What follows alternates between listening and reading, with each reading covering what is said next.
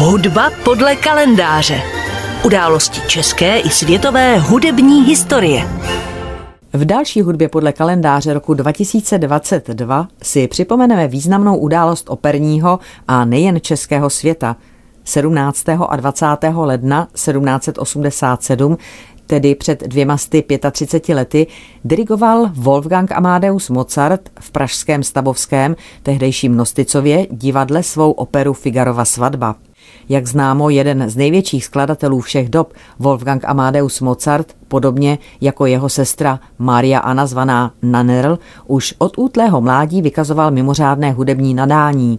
A tak je jejich ctižádostivý otec Leopold, sám skladatel, hudebník a pedagog u dvora salzburských knížecích arcibiskupů, od roku 1762 předváděl u královských a knížecích dvorů po celé Evropě. O Mozartově jedinečném hudebním talentu ostatně svědčí i to, že už v době svého mládí působil jako titulární a od roku 1772 honorovaný koncertní mistr a skladatel u dvora Salzburského knížecího arcibiskupa. Posléze přesídlil do Vídně, kde se pokoušel uživit jako umělec na volné noze.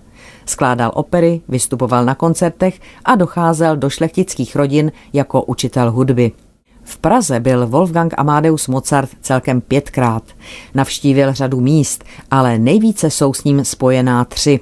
Vila Bertramka, Národní knihovna, ve které vzniklo první Mozartovské muzeum na světě a právě Stavovské divadlo, ve kterém se odehrály světové premiéry dvou jeho oper.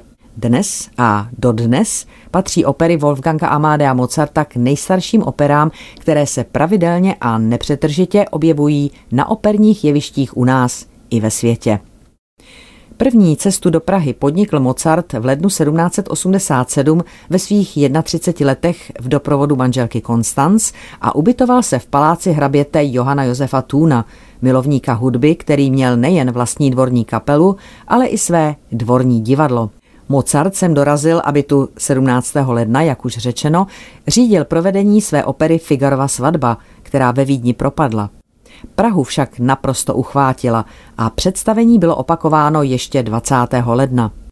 Vedle toho, jako dík za projevené uznání, uspořádal Mozart 19. ledna v Nosticově divadle Hudební akademii, kde byla poprvé provedena jeho symfonie D-dur, od té doby zvané Pražská.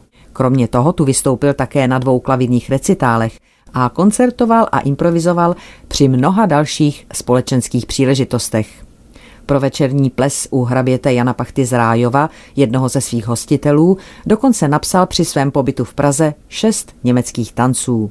Prahu Mozart opustil koncem února s příslibem nové opery pro zahájení nové koncertní sezóny v Nosticově divadle. Operou, kterou Mozart Praze slíbil, se stal Don Giovanni. S jehož ještě nedokončenou partiturou Mozart na svou druhou návštěvu Prahy přicestoval v srpnu téhož roku. Připravovanou premiéru měl sám i naskoušet, proto byl jeho druhý pražský pobyt spíše pracovního charakteru. Ještě během zkoušek s orchestrem a solisty celou operu opravoval, škrtal a dokomponovával a tak se představení nepodařilo nastudovat v plánovaném termínu. Proto byla premiéra odložena a v určený den, 14. října, byla místo toho provedena znovu Figarova svatba, opět zařízení autora. Premiéra Dona Giovanniho se pak uskutečnila 29. října a dočkala se mimořádného úspěchu. Do Mozartova odjezdu z Prahy 16. listopadu byla mnohokrát reprízována a hrála se ještě dlouho poté. Právě tato opera divadlo proslavila a díky Mozartovým operám se stalo dnešní stavovské divadlo známým po celém kulturním světě.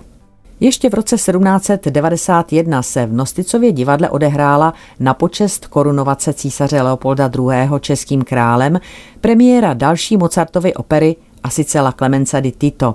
Úspěchu předchozích oper však už nedosáhla.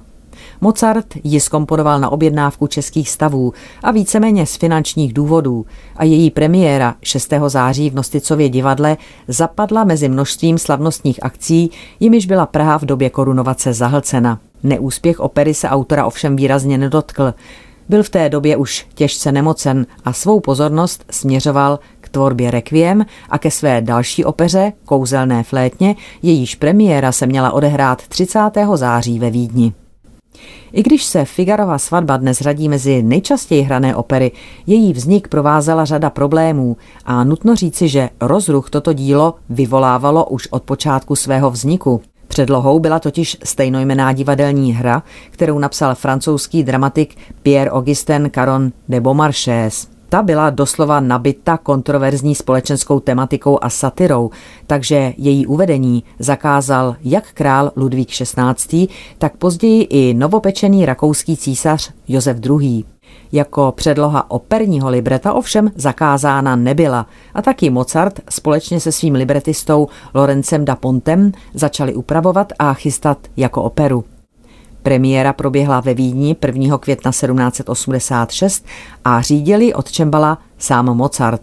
Za půl roku od premiéry se opera dočkala svého uvedení i v Praze, kde, jak už víme, sklidila velký úspěch a dočkala se bezmezného nadšení ze strany diváků. Hudba podle kalendáře.